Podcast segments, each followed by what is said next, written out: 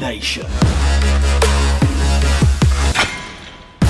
Providing you with the practical tools and expert knowledge to optimize your strength, health, and mindset inside and out.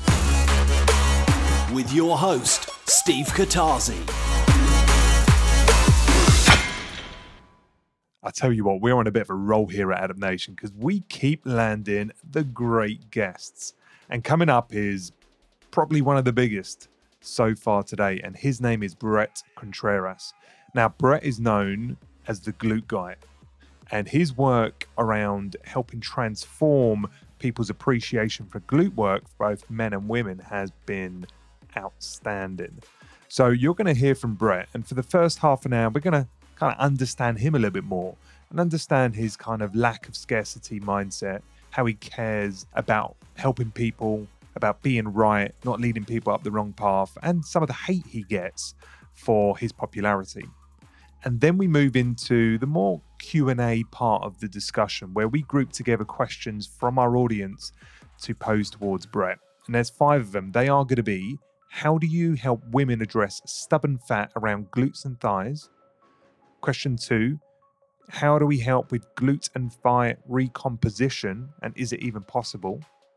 Number three, Bret's view on cardio, you know, such as steady state and running. Question four, what about if people struggle with glute activation and sensation when they train? And the last question, what are Bret's key fundamentals to achieving body and physique that people are happy and satisfied with? This is a great, great episode, guys. I hope you enjoy it and please make sure you check out Bret's content online once you've finished. Enjoy. Adapt Nation. Guys, super excited today. I have someone who I have been following for the last couple of years join us. Uh, it took a l- little while, but we are blessed to have this gentleman on the line. Let me first of all set the scene. So, the person on the call today is first and foremost a sports scientist. Um, and he's done many studies and delivered a lot of value to the space over the over the years. He's an author of a best-selling book, and he's an online writer. He's produced a book called Strong Curves and hundreds of online articles. He's an inventor, both of exercises and exercise tools. The the most notorious being the hip thrust and the hip thruster, as well as uh, a tool called the T bell. And he's popularized many uh, long forgotten exercises such as the Nordic curl and straddle lifts. He's most famous for being known as the glute guy and inspiring hundreds of thousands of women to train with purpose in the gym. He's got his own gym in San Diego called the Glute Lab, and he coaches hundreds of people online but more importantly, he's got reach and scale. Uh, this gentleman has over 500,000 followers just on Instagram alone, and that's excluding his other online presence. The gentleman we're talking about is Bret Contreras. Hey, Bret, how you doing, man? Wow, I think I need to hire you as my hype man. You did a great job there. Oh well, listen, I, am not finished. I'm not finished. The thing, the thing I wanted to close on and then pass the mic over to you, Bret, was um, this is what I pr- appreciate about you. Um, what I love about your work is that you are an open book. My wife says the same thing. You're, you're incredibly honest, and that comes through in spades in the stuff that you put online. You're gracious with your time. Um, I've heard amongst uh, the many podcasts I've heard you on is that you believe in reciprocity. I, you know, helping people, supporting people, supporting people that are beneath you uh, in terms of status or scale. And there's a real sense of care and a lack of scarcity mindset or wanting to fight for your position. I think you've popularized strength training for women in a way which is probably the most um, obvious out of all the leaders in this space. And lastly, you've materially contributed to strength training. And I think today, if you stopped and put your hat down now, uh, you will be remembered for the work that you've done, and you have left already a legacy. And I'm, I just, yeah, I'm blown away with the work you've done, your work ethic, and the value you've provided. And uh, I'm sure we're going to have a great conversation today, man. But Bret, correct all the things I've just said wrong and maybe fill in a few gaps. Does that does that kind of resonate with you in terms of the summary? You just threw a million compliments my way. So yes, you were right on the head with everything. Um, I, I, like I like that you um, you drew attention to the you know abundance versus scarcity mindset because I've always tagged so many people and you know shared, reshared, and you know when I first started blogging, that's back when we had a blog rolls.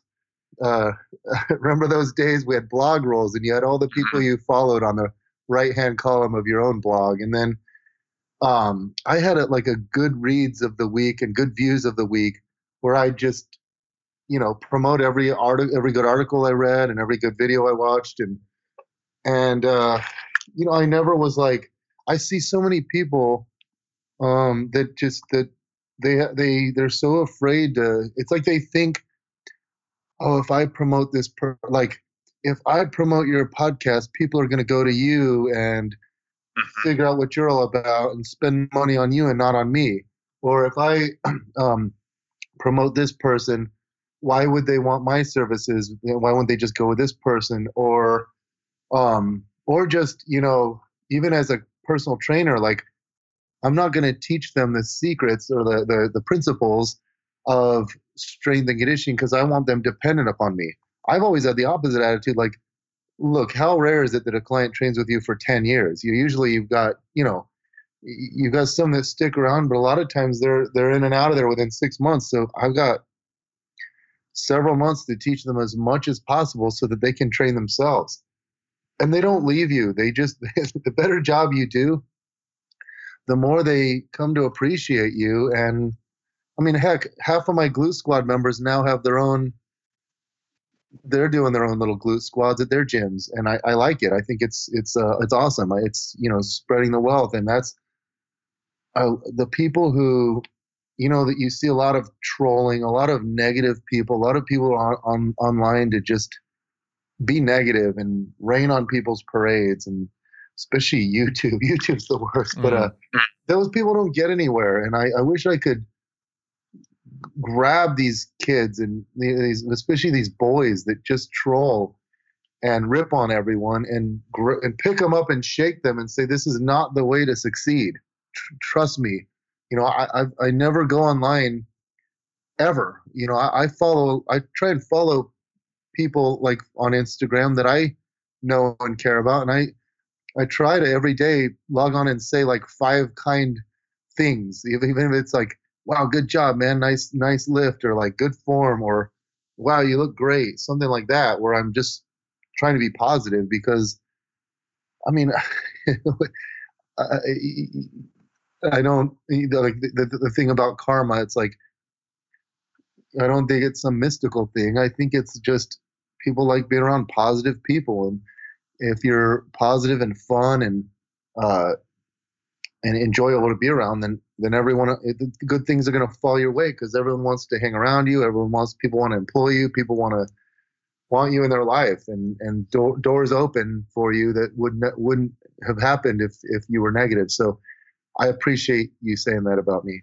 No, well, you're welcome, man, and uh, it it comes through it comes through in spades. If I'm honest, that that comfort that you have in sharing your presence on the internet with others. And I think you must make people's days on a daily basis, you know, reposting or putting people on your stories or saying kind words about others. And let's face it, it is not hurting your brand. It is not taken away from what you do. And, and as you say, um, enabling people to be self-sufficient is really what they want from you. They don't want to be, they don't want to be hooked on your stuff forever like heroin and feel the need that they can't escape from your hold and paying you money every week and every month. They want to feel enabled to go about doing their thing without you. And when you have the comfort and the confidence to know that's what you're doing, as you say, there's this this um, beautiful thing where people just want to stay put once you've delivered real value and you're not trying to keep your secret sauce close to your chest, man. So listen, I really appreciate that you know, just to elaborate on that, I, I I'm lucky in that I was a teacher before I was in the fitness industry. So for six years, I taught high school math, but I also got my master's degree in curriculum instruction. So I'm a teacher. I'm here to teach people what I know and what I've learned. And I feel guilty if I don't teach people stuff every week. Like, I don't want to just post shirtless selfies. Even if I looked like a Greek god, I wouldn't just rely on those. I would try to educate and um and so it, you know that's why you know when I when I train people, I'll be teaching them and I'll quiz them. I'll be like, "What's this exercise called? What muscles does it work?" Things like that, and what what kind of pattern is it? And then I teach them how to design good programs because you know, or like why we're doing things, and and how, so they they they don't. I mean, I don't think you have a greater rate of people leaving you, but a lot of times they they leave you and you're like, I'm like, ah, they'll be back, and they they come back. They go give other trainers a try, and they miss you, and they come back to you. So, and I also want my clients to try other people's systems. Hell, I tried everything. That's how I got so experienced. Is I tried every program imaginable. So, you shouldn't be insulted if a client wants to train with someone else. You should just hope that they pick someone uh, someone legit. But uh, another another thing, kind of along the same lines that I try to do every day, I pick one random person, uh, like one or two random people from my stories, and I try and do this every night.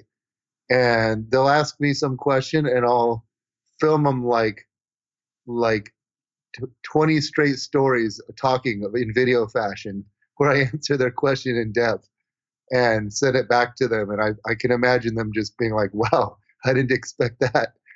him to completely like de- dedicate you know a, a, lot of his time to answering my question in depth and that we need more of that stuff in the world uh, if more people just operated without such greed and without such uh, you know uh, just trying to help others and, and make make someone's day it would be a better place so i wish we all thought that way hey man you're a force for good Listen, so um, before we we transition to the, the bulk of this discussion, which by the way, I'm hoping will be a bit of a Q and A. So I, have um, spent some time with people close to me as well as the people following our uh, Adapt Nation.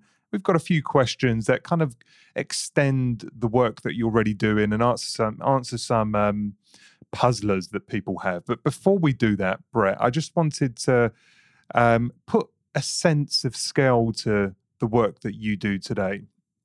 So could you could you for the audience, the people that have been living under a rock and don't know who you are, could you give them a sense of the impact that you've had and some metrics in terms of reach or engagement or clients worked with or yeah, just to put some numbers to maybe your book sold or anything that will give us a sense that you know you're a big player here. You know, you're not just some random PT I've picked up the phone to Yeah, well, I think the thing I'm most um, proud of is uh, everyone thinks that this barbell hip thrust has been around forever, and you'll see people make these comments like, "No one invented anything. The hip thrust has been around forever." No, it hasn't. You you can't find a single picture or video clip of anyone doing barbell hip thrust before me. I thought to myself, from this point forward, my whole life is going to change. I'm going to devote the rest of my life to trying to make this exercise popular and give get the attention it deserves and uh, and that's what I've done. And so you see people in the gym hip thrusting. I'm the person who thought that up, and I thought it up, you know, 12 and a half years ago, and uh, it's been a wild ride. I've had, you know, I had to get published in the best websites.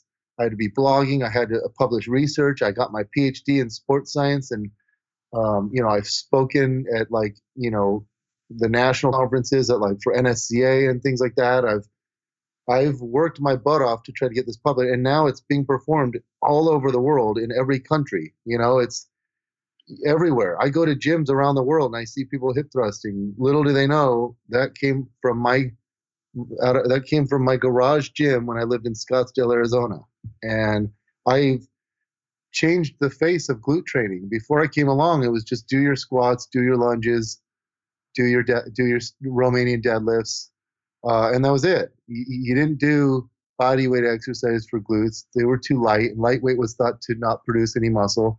Bands were for sissies. You know, these floor exercises were like for aerobics, like Jane Fonda. They didn't build muscle.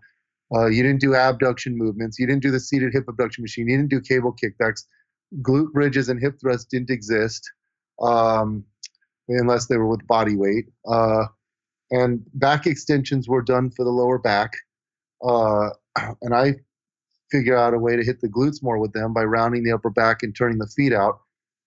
And um, basically, it's just been a, a, an ongoing process to advance glute training. And now it's totally different now. Now you see all these people on Instagram who fancy themselves as glute experts and they teach, uh, you know, little these people know almost all this stuff they're showing is I, I'm the one who thought it up. And I, I know that sounds conceited, but um, I'm very proud of that. I, that that's my best metric is that my the, the methods I came up with are now being performed by millions of people around the world, and that's not an exaggeration. Millions, millions of people. So that's my greatest success. And I when I when I started, I didn't care about money. When I started blogging and started the fitness industry, money was just I need enough to survive. I want to spread my methods, so I was giving out free content. I was blogging four times a week posting a YouTube video every week, posting on social media every day, you know, meeting the, you know, playing the politics, meeting the right people, shaking their hands, having conversations with them, you know, uh, uh, and and it's paid off. And so now, uh, you know, I work with a ton of people. I've got a lot of members at my gym. I've got a lot of members from my online portals and uh, platforms. I've got um, tons of people I work with, but to me, the best metric, the the proof is is in the fact that people are doing this around the world, and I'm so happy about that because I feel like the hip thrust is a very safe exercise when you do it right, and if people prioritize that in their training, they'll see you know great results with developing glutes without the injuries associated with some of the other exercises. Um, so that's my most, you know, my my my greatest achievement. Here, here, but Bret, I'm I'm a big fan of the movement itself, and I can attest to the fact that you see hip thrusts um, in everyone's program. You see it across the internet on anyone that wants to show off their workouts. It has absolutely been popularized within kind of female training within the gym, uh, and it's moved. It's I think moved the ball forward in terms of promoting and motivating women to get into the weights area. And just speaking to my wife, I mean, I, I've asked her what she enjoys about training generally, and the one muscle group or series of exercises she enjoys most, and it's not just about the result it achieves; it's more around enjoyment in the moment is glute work. She loves the abductions, she loves the thrusts, she loves all those kind of movements because they're taxing, they're demanding, but they're not overly fatiguing. And you do get a good sense of connection with that muscle. So, yeah, I, I think it's brought a lot more enjoyment as well as results, as well as changing the face of how people think about programming for leg development. So, here, it's here. Bret. Uh, I, I, I I look at as of right now, I'm not even verified on Twitter. I don't have that blue check mark, and I'm like, I, I think I've changed the fitness industry more so than anyone in the last three decades, besides uh, uh, besides uh, Greg Glassman. You know, with CrossFit. Okay. and and I think uh, you know, people who really made a difference. Yes, there's people with way more followers, and of course, guys like Arnold. But Arnold, Arnold did that in the uh, like the 80s, 70s, 80s, 90s. But I, am talking about. I guess I should say the last 10 to 20 years. I, I think. You know, heck, like I said, glute training is completely different now. Some people would say it's for the worse. I say it's way for the better. Some people, it's funny. I listen to some of my old time heroes, like these bodybuilders I used to worship when I was younger. And it's so funny. They bash hip thrusts and some of them, I heard a podcast, podcast the other day where some of them were like, why would you just want to get this big, big, big butt with, without the legs to accompany it? And, um, and it just, it cracked me up that all my guys I used to like read all their columns in on the muscle magazines when I was 15 16 17 18 years old and now they're now they hate me and hate my exercise But, uh, some people just don't like change, right? that's what I think. They don't like change, and they also get there's a huge jealousy component. You know, like I mean, I, as a strength coach, uh, uh, you know, I'm a proud CSCS with distinction. Uh, uh, I, I, take a lot of pride in my my CSCS, and so yes, I program differently than like CrossFit, but I what CrossFit CrossFit has done for the world is amazing, and the strength coaches hate CrossFit uh, uh, largely. Like in general, strength coaches tend to hate CrossFit. What the heck's the problem? Like they got a bunch of people enjoying weight training, and I, I, I get it. Like a lot of it stems from the the initial like CrossFit fail videos on YouTube, but it's it's evolved, and so I think it was just jealousy. I think people hate when things get popular. Uh, I, I've spoken to some colleagues. It's like when we had, you know, 100,000 followers. Everyone loved us and we, were, we flew under the radar. And, and then you get to 200 and 300. And then, and then you start getting really, really popular. And the, a lot of those same people hate you and they think, they think you've gotten too big for your britches. And it's like, I haven't changed. I'm the same guy I, I always was. I, I, my schedule doesn't change. My, my goals don't change, but I think there's a lot of jealousy and I'm, I'm pretty much the only guy who's in the industry who's popularized an exercise to this extent. And I get a lot of hate for it. I have to deal with. God, for a while it was it was like every single day, someone you know I'd get some some guy who wrote a post or a, an article or made a YouTube video and they were just bashing me, bashing the hip thrust, calling me a fraud, calling me all sorts of names. Um, and even now it still happens. I just I have to respond to this journal article that this guy wrote that misrepresented my stuff and i tried reaching out to the guy and he just blocks me and it's like uh, it's pretty sad that I, I well I, I didn't know I would have to deal with that. When I first invented the hip thrust I was like oh my god I'm gonna do some you know like EMG research on it and then I'll try and publish some studies on it and but people will do it. They don't need research. They just need to try it. They'll feel it working their glutes and everyone will love it. I didn't know there was this whole uh, you know, there's this saying by Arthur Schopenhauer, and it goes, "All truth passes through three stages. First, it is ridiculed. Um, second, it is violently opposed. Third, it is accept, accepted as self-evident." And then that there's other variations that work, and people say they will will say they've been doing it forever, and, and so it's interesting that that's if you ever do something remarkable you're going to have a lot of haters. And I think uh, a lot of my followers don't know this. They just they probably think, "Oh man, we love Bret. Everyone loves Bret." No, I've got I get more hate than almost you know, almost anyone in the industry. I feel like uh, more trash talkers, more you know. A couple months ago, there's this Facebook post with half the authors that I used to write with, and they used to send me their articles to proofread and I see this thread where they're all bashing me, and and and I, I finally got on and said, "What are you guys doing? You know, like stop." It's um, it's just uh, it's a it's a psycho it's a psychology thing. It's not. It's a, it's interesting. It's an interesting phenomenon about humans, and so I, it's been a struggle for me to deal with that aspect of things because I want to promote the truth, and I'm not afraid to debate. And I challenge these people: Hey, do you want to debate? Because I have nothing to hide. They can call call my methods whatever they say whatever they want, and I'll defend it. And some is I might agree with them on certain things, but I have nothing to hide. But they they don't debate. They don't, uh, and there's nothing that could change their minds. You could have they could say like hip thrusts don't work they don't do anything and i could have like a thousand of my followers write to that person say you're so wrong when i started doing hip thrusts my glutes grew a ton and I've never seen such good results, and they'd never change their mind. It's so they're not scientific; they're just they're zealots, or either they're you know they're not they they they're not scientific. They if your mind can't change no matter what, then you're not a scientist. You're a you're a charlatan. You're a zealot. You're whatever. You're you're you're it's no there's and it's a waste of time. And a lot of them are just nasty people and, and there's this saying never wrestle with a pig because both of you get dirty and the pig loves it so, a lot of times I, a lot of times I try to um, avoid the drama, but it's hard for me because I I want to I want to change that person's mind, you know.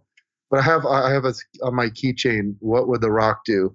I made that keychain, and it's not.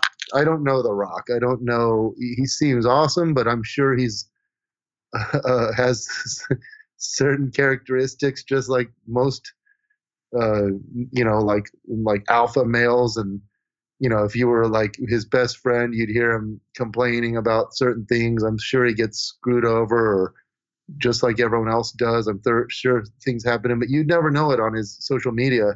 He's always positive. He's always energetic. He highlights the good stuff, and you love seeing his stuff because you know it's going to be. He doesn't bring his drama. You know, he doesn't, and he's got a world class PR team. I don't. You know, most of us fitness people don't, and so since you, since we don't have a PR team, it's best to look at successful people and say, well, what do they do?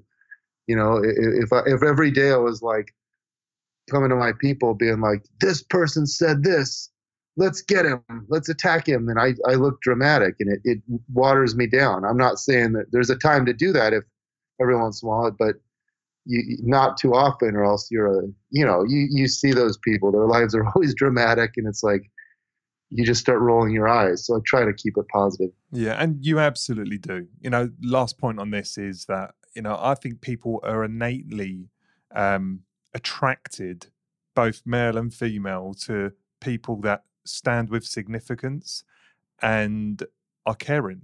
And you have both of those. And you know, you you talk about the Rock. I think he he has both of those in spades as well. People like positive people, but there's fear and fear of failure and a sense of vulnerability, weakness, and jealousy that drive people to attack that. And I, I, think you can just take from from your work that you're a force for good. You're impacting many people's lives.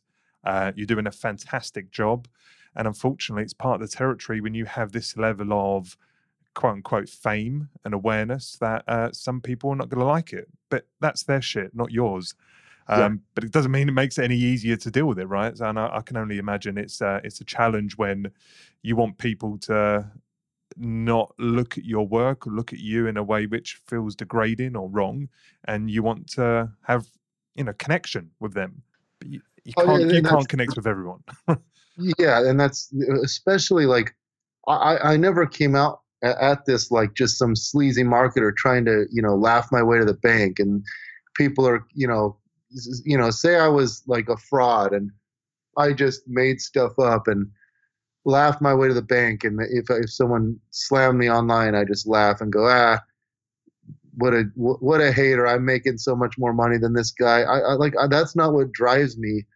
What drives me is, uh, you know, I, I like being right. I I I I hate being, you know, I, I hate it if I'm leading my people down the wrong path. And so let's say, I, and I know I'm probably wrong about 30% of my beliefs right now. It's just the way science goes. We we we we have we're operating under incomplete uh, a picture. A, a, we have limited knowledge on so much, a lack of research on so much, a limited understanding of so much. So I'm probably wrong or incomplete about a third of the stuff I, I say right now and teach. I just hope I'm the one who teaches them that I was wrong instead of other people, you know, doing it because then then you know you can save face. But yeah, it really is. Uh, you know, I care about the science. So when people are always like, ah, who cares what they say?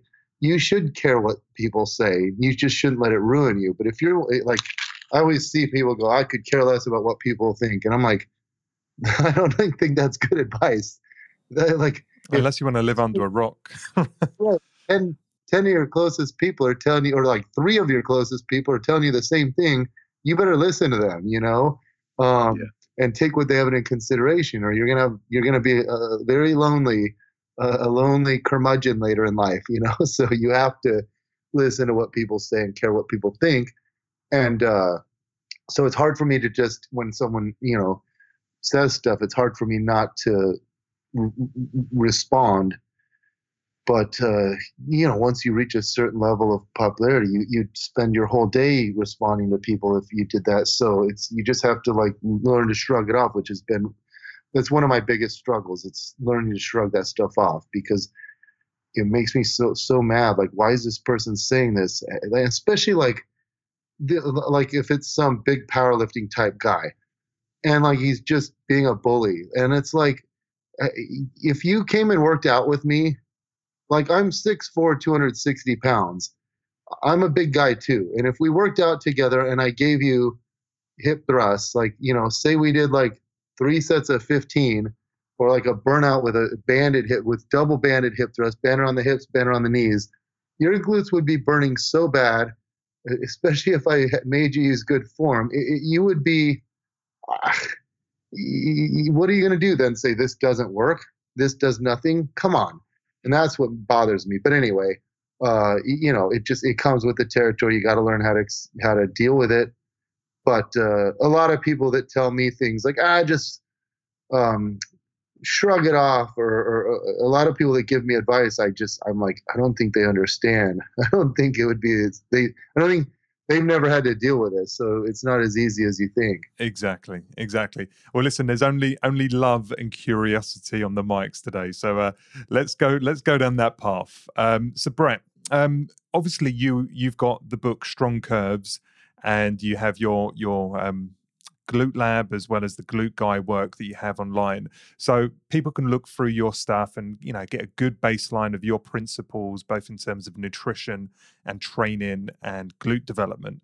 But you know working with people and just looking at people's concerns or their the things that they focus on most um, you know the people i'm exposed to are not athletes or elite uh, these are everyday people everyday women uh, and they have struggles. So um, I've got some questions that I've collated, and let's see what we can get through. And if they're short answers, fantastic. If they need elaborating, then please go go for it. So um, the first question I had, uh, and I think this really talks to the real woman, is that lots of women, lots of healthy women, hormonally and just you know, just in good in a good place um, physiologically, are pear shaped in their distribution of fat. You know, just slightly slightly high composition of body fat on the kind of the lower body.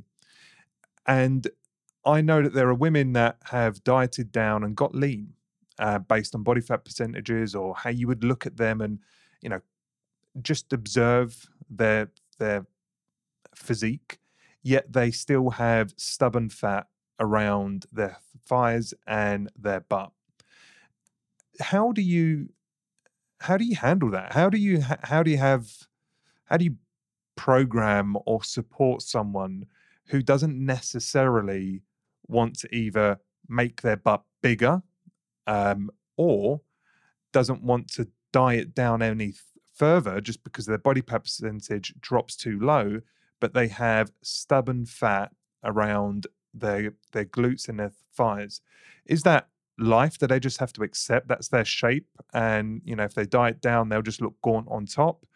Or is there another answer? Uh, good question. So first of all i want it to be known that like half of my competitors even the ones who uh, I, I, I work with several people who are in the top 10 in the miss B, bikini olympia contest all of them are shredded in the upper body and they you know like six weeks out their upper body is, is, is shredded and then they still have a lot of fat to lose in their lower body. That's that's that's everyone. So um and and and and you hear all these women saying like well i'm quad dominant and well i store so much fat in my lower body. It's all of them it, but if you want to win miss bikini olympia you got to get down i mean i wish i knew the the like BMI of all of them, like the average and, the, and then the ranges, because you know you'll have a, a, a five foot uh, five foot seven female that weighs uh, 111 pounds on stage and they're shredded. They, if you work with these women in, in person, they look sickly in the gym. Um, backstage, you see all these girls, they have no butts. Their butts disappear. They're so lean and then they get on stage and they look amazing. It's the the the, the lighting and the the you know the upwards angle and all they got to do they pose properly. You've got to be shredded. and all the little cuts come out and it makes their glutes look huge and it's the way they pose and it's it's it's the it's the whole you know the the tan the the the posing the oil the you know it's little tricks but they they that it makes women think that they a lot of women think oh those girls walk around looking like that year round. They don't. They you can only be like that for uh, uh, uh you know well it's only it's not even wise to be like that year round. You you want to be there to peak for the competition and then come back up a little bit to a healthier range. But so many women they're not really quad dominant. They just have never gotten as lean as they need to be when you get lean that's what i tell all the girls every one of these bikini olympians do squats when you're that lean, when you're that small, your your quads aren't too big usually. It, they look just right. It's that it's really hard to get down to the weight that, and and so that I don't I actually don't like that look in person. I like a more fuller look that's more sustainable. Um, now, but, but but but with that said, there obviously, if you look at the population, there are just all different types. And that, that's what nobody talks about is genetics. And i've done so much research on genetics uh, not only the genetics of muscle building but the genetics of fat loss. There's genetic component to everything everything you can imagine. The genetic com- uh, component to exercise enjoyment to pain tolerance to uh, um, uh, how you respond to overfeeding. Um, and it, you know it's crazy. Some people you you overfeed them and they fidget and they pace back and forth and they they're neat their non-exercise activity thermogenesis goes way up and they don't gain much weight. Other people don't.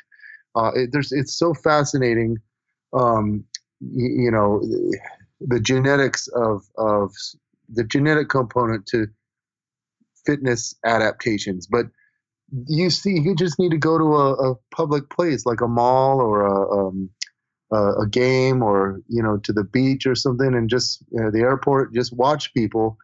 And you'll see all, ty- all all types of of body shapes and sizes. And so yes every once in a while you'll come across someone who you know it's like if you took a picture of them from the waist up and then the waist down they look like two different people. They've got like a small upper body and a, a large lower body huge legs. And so can that person ever win the bikini olympia? No but the, we all need to uh, and i work with so many competitors that i'll tell them like you know they'll they'll get third place and they're upset. And i'm like you got you just placed the best you've placed. And they're like yeah but i want to win so i can compete in the olympia.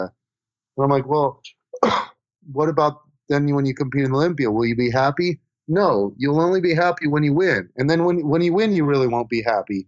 Um, they think that they will, but they're they're they're chasing this thing that is unattainable. They they don't. You you have to learn to be content with yourself. Some some of my people can't get glutes to save their life. They follow my system, and they don't. Not everyone I train gets amazing glutes. There's a huge genetic component to glutes. Glutes genetics are like sixty percent of it. So I just mm. tell these people like you have to like look at me. I'm I'm content with myself, but I I, I would, could never win a bodybuilding contest. I don't have the the I can never get if I had to get lean enough to compete in bodybuilding. I'm 6'4", 260. I'd have to probably be 190. I'd have to lose like 65 pounds, and I'd have no legs. I'd to get that lean to to be on stage, I'd be I'd look terrible.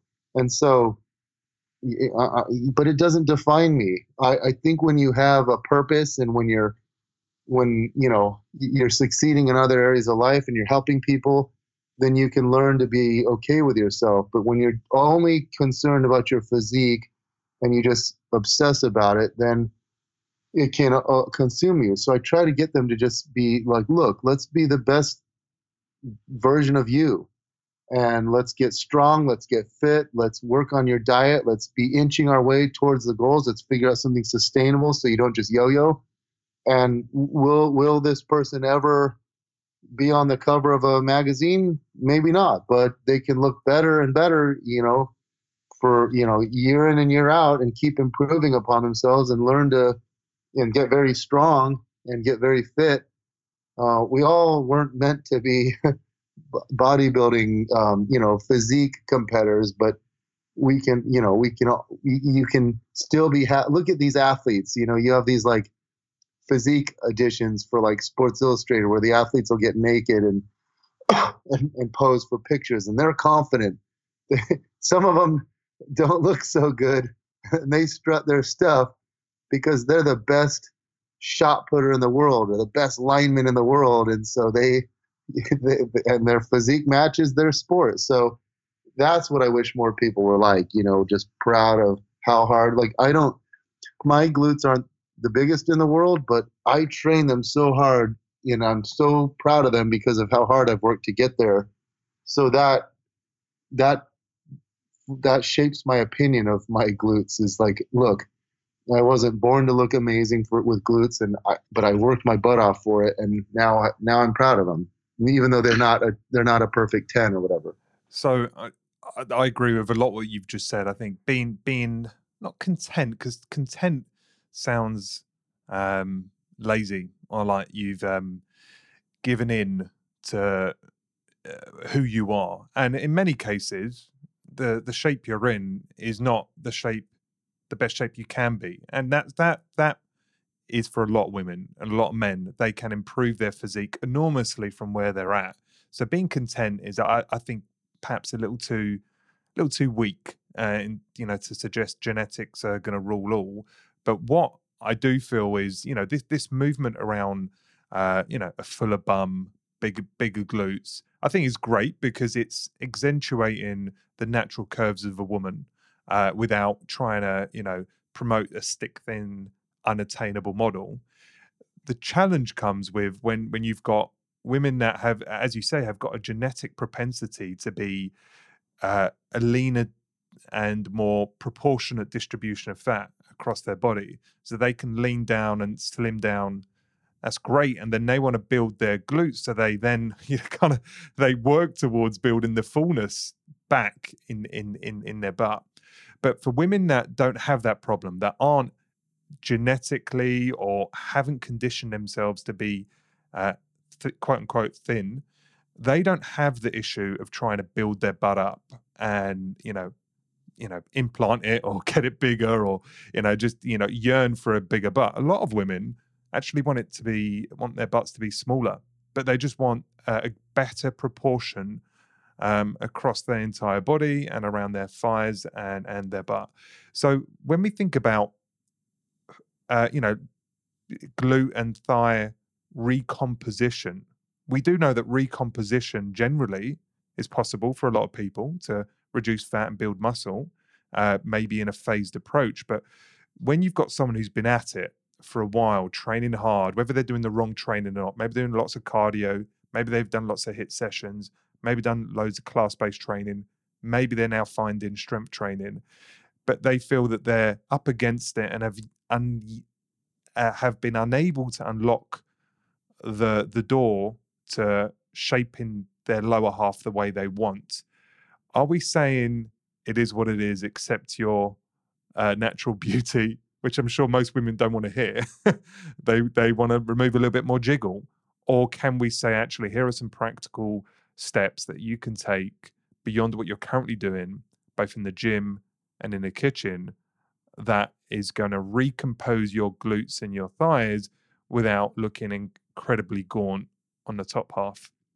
And I know this is the difficult question, Bret. So I'm not trying to kind of, you know, uh, have you fall into a trap because I know there's no perfect answer. But what is your answer when people are saying, I really just want to target my thighs and butt, and I want to just lose a little bit more fat and get them a bit more toned up. But I'm all, I'm already lean, generally speaking.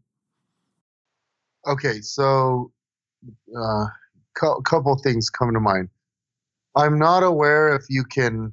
I don't believe like we all have a genetic propensity to store fat in certain places. um, so yeah, and those, those stubborn areas are the last places to to come off when you're dieting down and getting ripped. Um, they're the most frustrating, and everyone. Some people have it in the you know abs. Some people in the thighs, back of the arms, back. I have low back fat.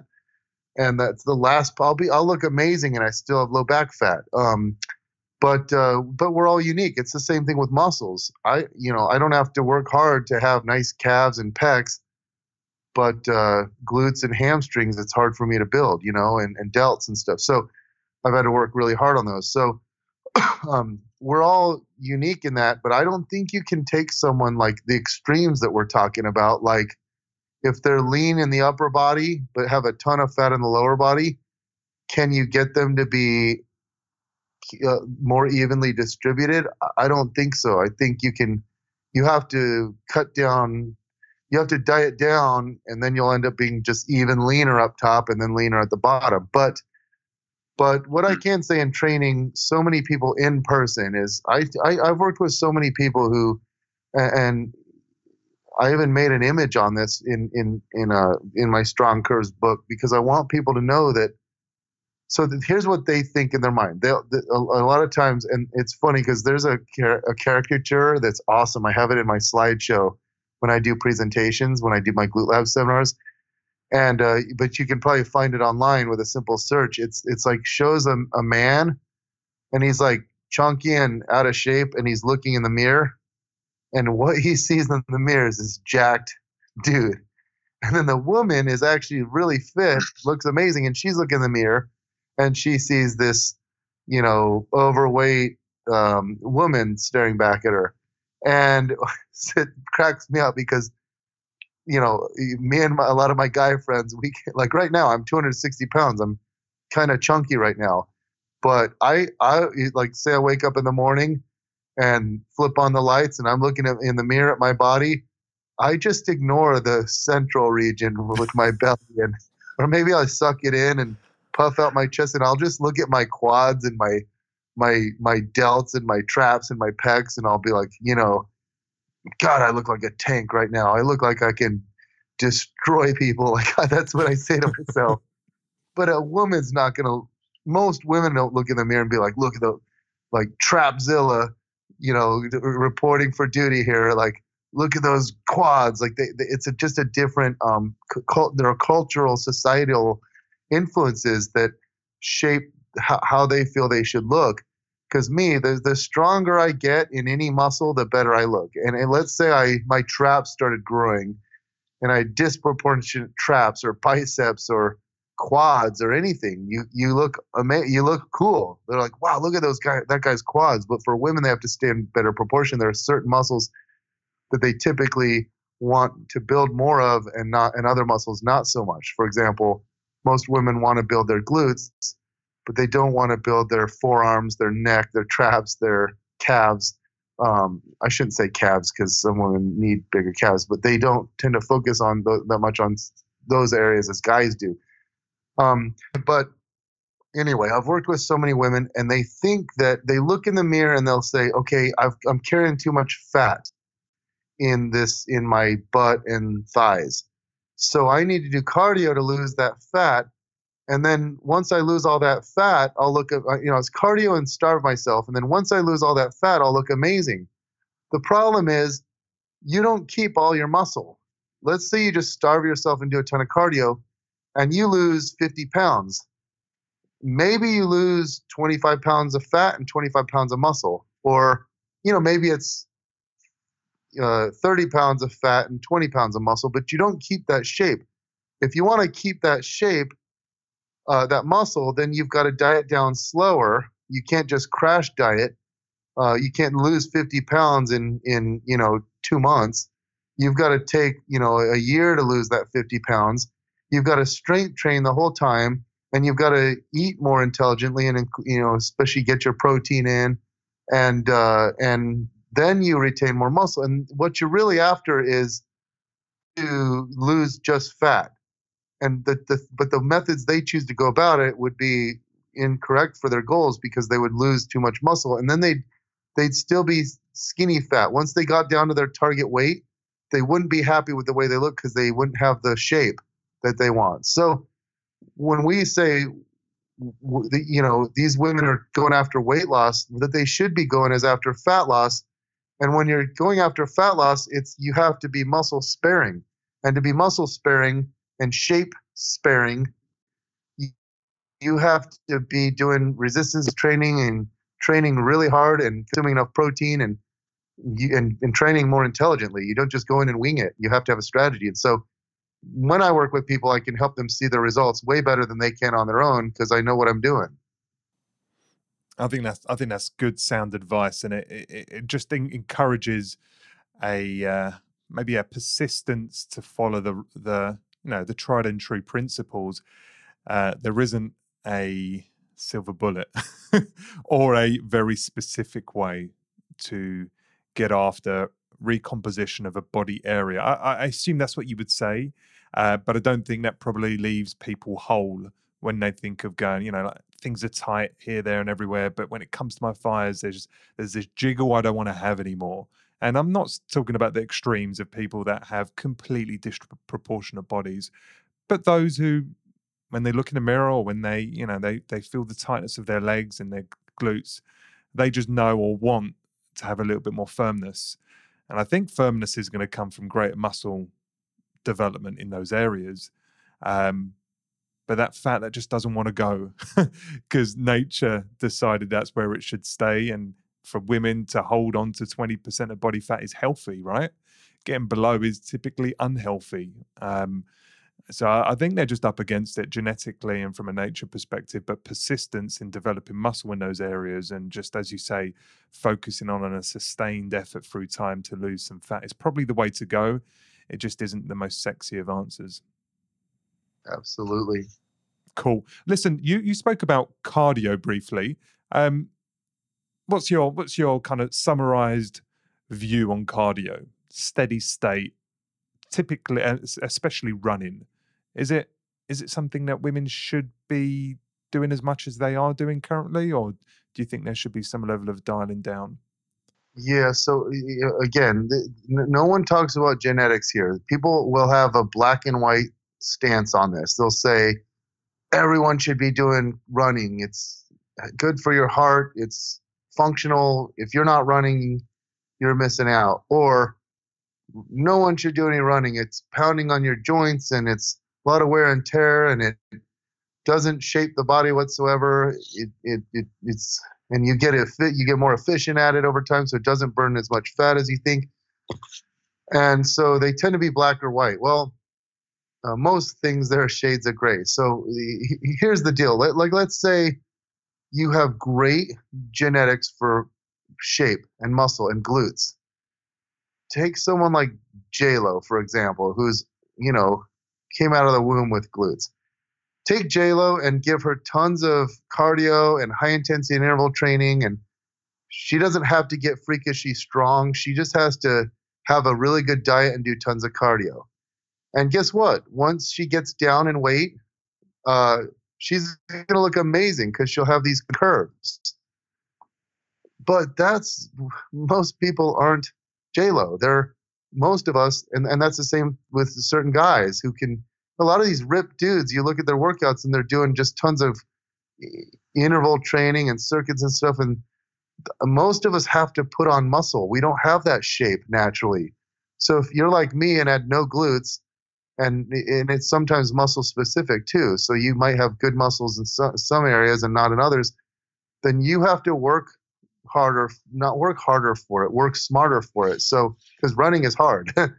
uh, uh, uh, but uh, so it just depends on your natural physique. Look at most runners when when you're driving around over the next couple of weeks. Really pay attention to the people you see running up and down the street most of those people do not have the physique that your the listeners are probably going for.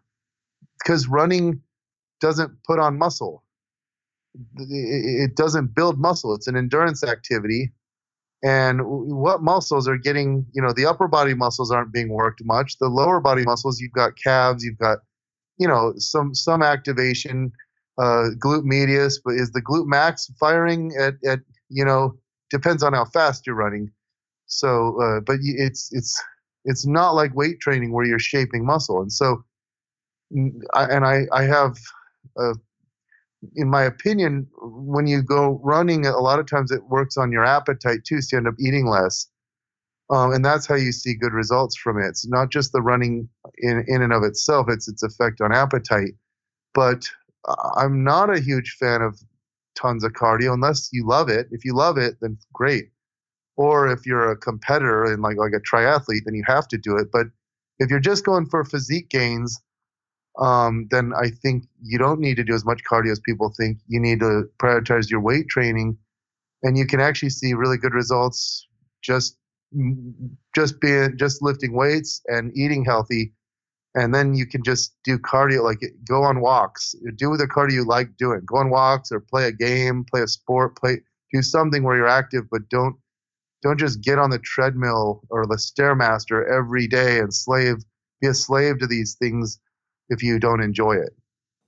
I think that's well said. Yeah i, I concur completely. I, I believe some people are built for endurance. They love endurance. It actually de-stresses them. They feel calm. Uh, they they get into flow state um, and they're comfortable with the way their body looks. Or you know they might not be ecstatic but they're comfortable you know, slimmer perhaps. Uh, they might not have as much shape, but they're slim. They're not hold. You know, the body, the the, the Wayne scales report a good number, and that's sufficient. Um, but I agree. If you just look at the extreme of endurance, you look at um, marathon runners and you know um, people that just do lots of running. You know, the physique is generally up and down, pretty pretty straight, uh, guys and girls. And if that's not the physique you're after, and you do want more shape, um, running on a kind of chronic and perpetual basis is probably not that beneficial. But some people love it and you can't deter them from it. And hey, if you're getting that emotional psychic value, go for it. But just don't expect what you love to always be what you need. Okay. And I've got I've got one one or so last question, Bret, and that's about glute act, uh, glute sensation and activation. So I'm gonna I'm gonna refer to my wife for a second here. I'll just give you some context. Um, she finds it very hard to get a feeling or sensation generally in her glutes, but she does all the kind of glute specific work. So when she does squats, well, squats is a bit of a sore subject for her because she just doesn't enjoy the movement. Uh, any any squat with weight just feels either uncomfortable or she doesn't feel particularly strong. Uh, she feels compromised in the movement. You know, she leans over fairly excessively. So, and she doesn't feel anything in her glutes. She feels it almost exclusively in her quads. And um, it just doesn't seem to be giving her the response she would expect, consider everyone says just use your glutes and you can feel them firing. So she doesn't feel them in her squats. And then in uh, kind of weighted hip thrusts, she quite often feels the sensation predominantly in her hamstrings. And then as, as you work through some of the work, uh, other exercises, she feels them in some of the kickbacks, some of the abduction things. She can feel the kind of side bum a little bit working. But generally, she feels a lack of connection, that mind muscle connection between her and her glutes really firing. And she's someone who needs to feel the pump, feel the work, you know, the sweat, the effort, the low rest period. She's trying to feel the exercise working in the moment, and she just doesn't get that feedback. How can what, are your thoughts on that? Is that again, it is what it is, or is there drills, activation, or specific type of workout formats that can help people get stronger sensation and feeling with uh, you know glute work? Uh, God, I have so many thoughts on this, and I'm, I'm i hope I don't leave anything out because all these things were put, coming to mind when you were talking. So, first of all, um, we Brad Schoenfeld and I just published a study uh, on the mind muscle connection, showing you got better results focusing on the muscle compared to just trying to move the weight with biceps. Okay. Um, there's also a study uh, on you know showing that glute activation actually works on areas of the brain that then helps you use the glutes more during you know more complex movements. So there is evidence for the mind muscle connection and, and activation work and focusing on the muscle. And bodybuilders have been saying this forever so you should. But here's the deal. Think about what i was saying earlier when the only exercise that were popular for glutes were squats and lunges and you know romanian deadlifts I feel squats in my quads. I feel lunges in my quads. I feel RDLs in my and stiff legs in my hammies. Yeah, I can like I know my glutes are contracting, but they aren't the limiting factors. Now, the day after doing lunges, my glutes are sore as hell from being stretched, but I don't I don't get a burn or a pump or feel like they were the limiting factor with any of those. But that was what was popular back in the day, and I did them, and my glutes grew. And I never once like I don't think I mean from when I was 15 years old started lifting, and and, and till I was like probably like well I think I was 30 when I thought up hip thrusts. So yeah, I was 30 years old. So I don't know if I ever felt a glute burn or pump. Um, we didn't do, you know, we we just didn't train that way and my glutes grew just fine. I had I had muscular glutes from squatting, deadlifting, lunging. So on the one hand, I want to tell people that's okay. You can still grow your glutes. Just focus on progressive overload and do the best you can. But on the other hand, I specialize in when people come to my seminars, I take those people who say they can never feel their glutes and I make it my mission to get them to feel their glutes. And I always succeed because I've got this large arsenal of, of this large toolbox, this large arsenal of tricks where I can say, okay, let's try this, let's try this. And it's kind of funny when when you help people feel their glutes, they love you. Hmm. So I'll, I'll do like 10 things. Eh, eh, eh, I'll be like, okay, in a hip thrust, for example, okay, let's try this. No, that's worse. Okay, okay, let's try this. Nope. Okay, let's try this. Nope. And then like the ninth thing, I'll be like, okay, try this. And they're like, oh my God, I feel it. Oh my God, you're a genius. And it's like, I failed nine times, but you still think I'm a genius. So I love it. And that's I, a challenge. That's, that's fun for me because I like being challenged. But, um, but it's, it's different for everyone. Not everyone is going to feel their glutes with any one exercise. Take any exercise, barbell hip thrust. Probably one in three people don't feel it that much in their glutes. They feel in their quads or their hammies you know, some people fill their glutes with Romanian deadlifts, others don't. Some people fill their glutes ton, working hard during back extensions, others don't. What's important is that you find a few exercises that you do fill your glutes and include those in your routine. But you the, the beginning of the workout should be focusing on progressive overload, on some basic movements that f- work well with your body, whether it's a type of squat or hip thrust or leg press or deadlift or something like that you know, you want to be utilizing progressive overload, trying to set PRs. And progressive overload doesn't just mean heavier weight; could just be doing another set or or or uh, you know, doing more reps with the same weight. But then towards the end of your workout, that's when it's maybe wise to try to go for the the burn of the pump.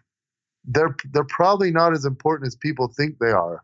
You know, there's more recent research showing that you know we think the mechanisms for growing muscle are mechanical tension, metabolic stress, and muscle damage. But the latter two mechanisms have been criticized and are kind of under scrutiny right now. They're definitely not as important as mechanical tension, and they might not.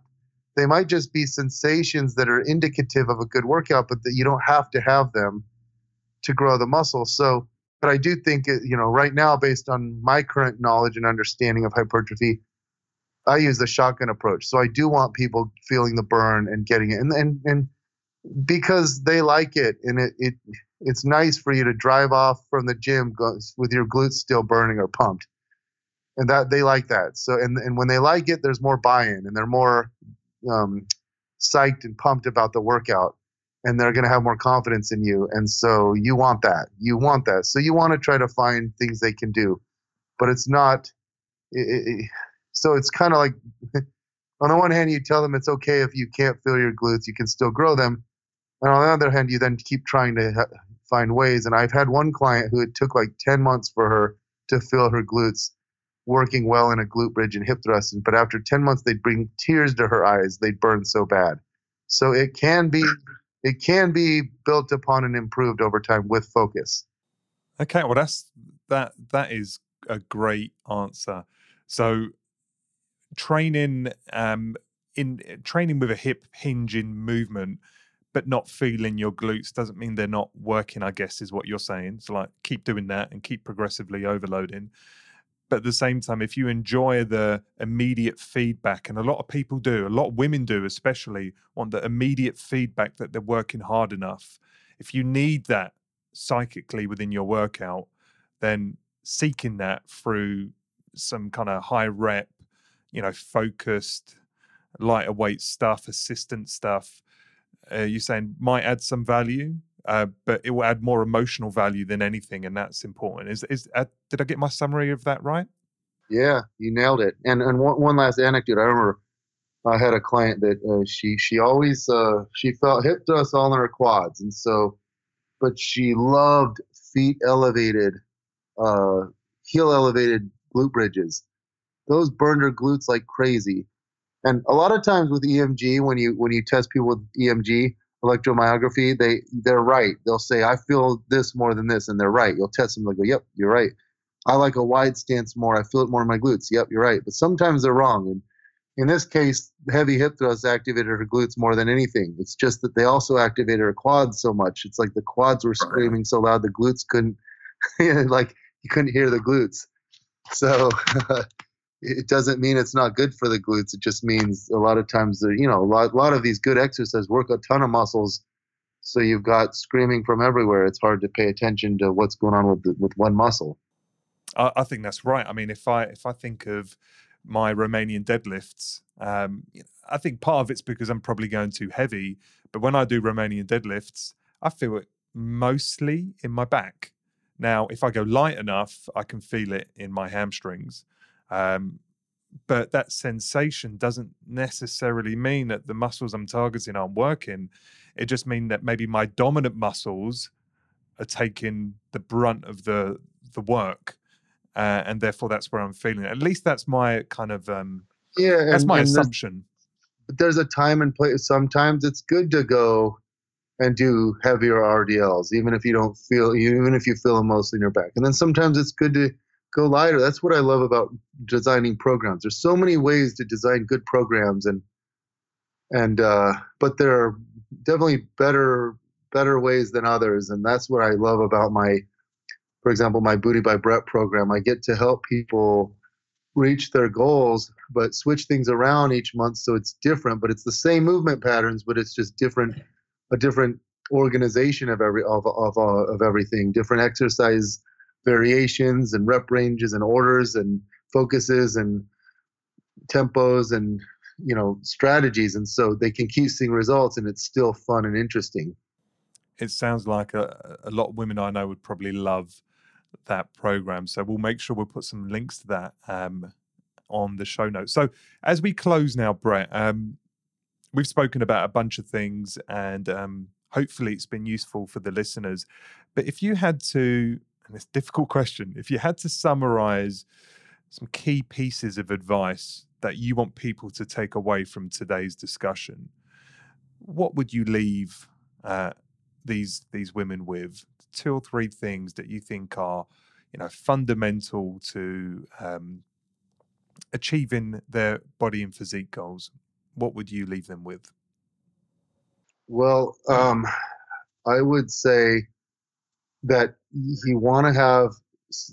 So we have a yo-yo problem problem in in the world and in America, and so um, yes, you can crush it for three months and look amazing, and then if you then if you gain it all back, uh, you know how enjoyable is life when you're you're only happy during a few months out of the year when you look good and you can't sustain it. How nice it is, is it to like the way you look year round and be comfortable with your body and um, and so for this reason, I, I like, you know, you got to think of adherence and, and sustainability. So you can't be so extreme. It's not sustainable, you know. So your diet, you need to have flexible dieting principles and flexible training principles that allow you to, you know, adapt on the fly and but you can still reach your goals. And so that's why I'm a fan of flexible dieting. I'm a fan of flexible training. You know, if you're feeling this way, do this instead. Do this, but each week you need to do. Here are the man- mandatories. Here are the optionals, and uh, and you need to learn how to how to modify based on how you're feeling and based on your situation and based on your logistics. And so, if people started thinking more of lot more long term and in terms of what's what's okay, great. You're working out seven days a week for three hours. How, how uh, and and you're eating only clean foods and you're eating 1,200 calories a day, and you your cravings are insane. And You're setting yourself up for failure. That only lasts for so long. You've got to find ways to incorporate things you enjoy into your diet. You've got to learn how to how to you know not you know life life happens and so some days you can't make it to the gym all day long. And and so you really want to focus on sustainability and happiness. Happiness comes when you're i always say this like i can look i can look amazing and my physical appearance can be great. I have to totally focus on it for a couple of months. I can also have really good inner peace and work on my stress and my sleep and my positivity. I've got to focus on it for a couple of months. and I can also crush it in business and be like killing it on Instagram, on social media with, you know, and you can watch my my bank account rise, but I can't do all three at once.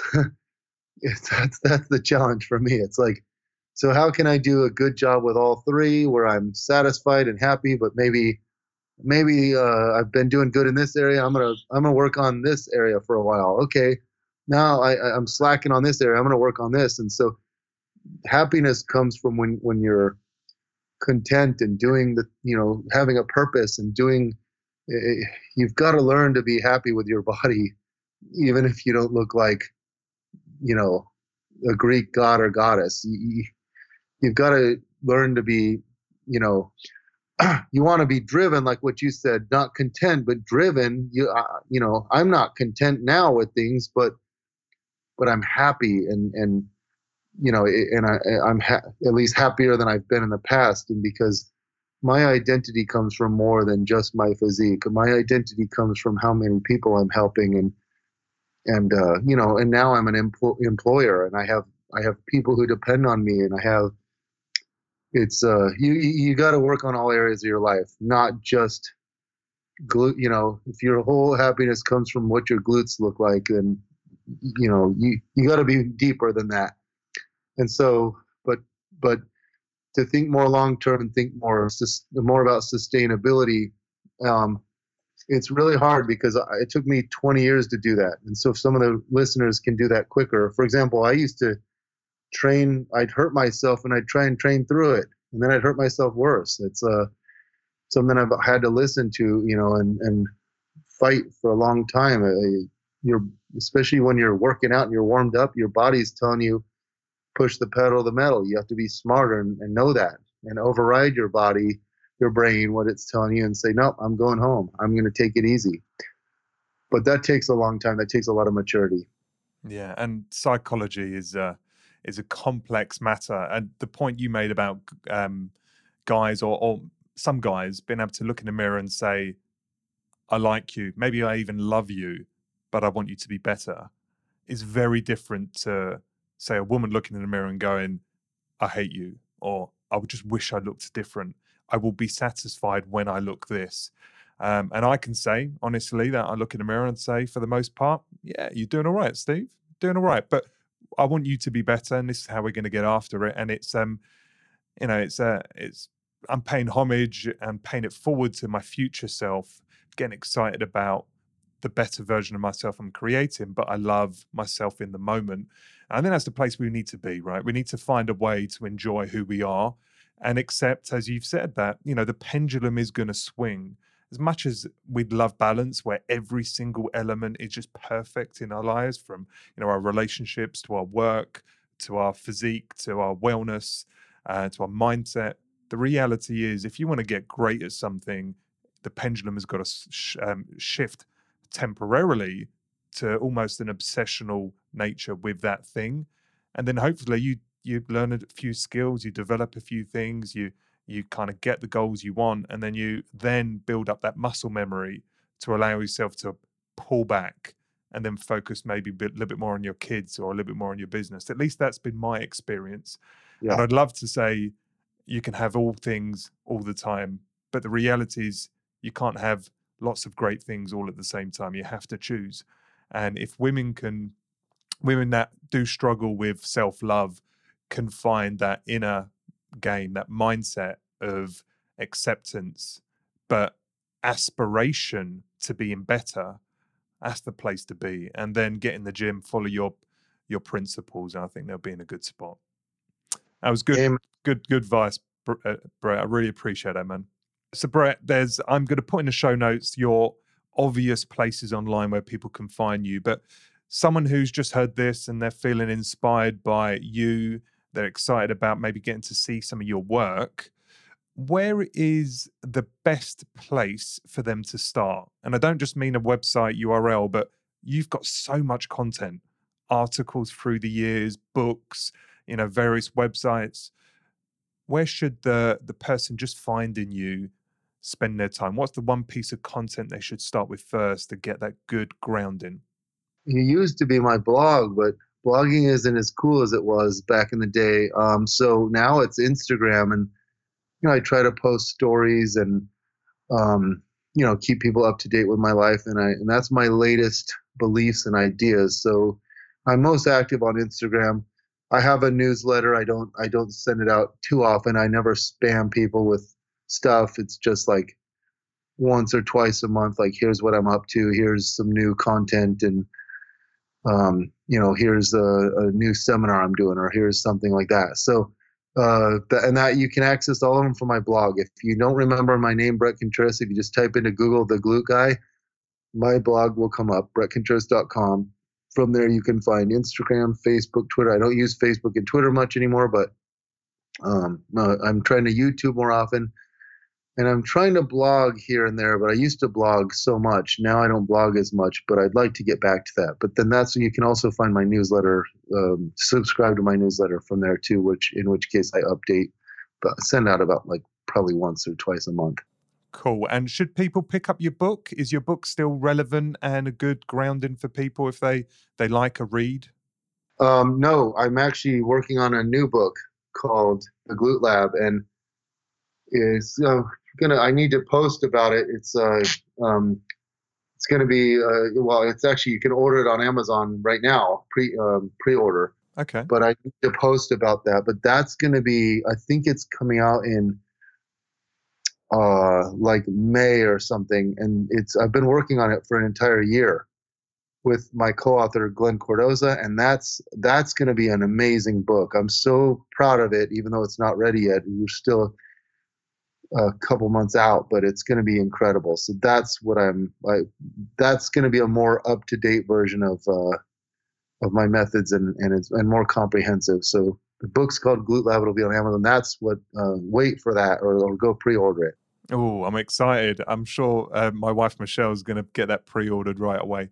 Listen, man, I appreciate you massively, both in terms of the time you've offered today at such a late time, your time, as well as just the work you do and, and knowing that the work you will continue to do will both inspire and educate people across the world, man. So, listen, from from deep down, I really appreciate um, all you've given today and I can't wait to see your journey unfold over the next few years, man. Thank you, Bret.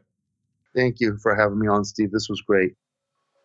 Guys, I hope you enjoyed that conversation with Bret. And look, I, I just think he's brilliant. He's such a good guy, so humble, so caring, and adding so much value. So, look, if you haven't checked him out, go check out his Instagram as a minimum. And he's on Bret Contreras one, and I'll make sure that's in the show notes. So that just leaves me to say until next time, Adapt Nation is all about providing you with the tools and expert knowledge to help you improve and optimize your strength, health, and mindset inside and out. Take care. If you enjoy this show, please leave us a five star review on iTunes. It really helps. And of course, recommend us to any friends or family who you think might also enjoy the show. Thanks for listening. This is Adapt Nation.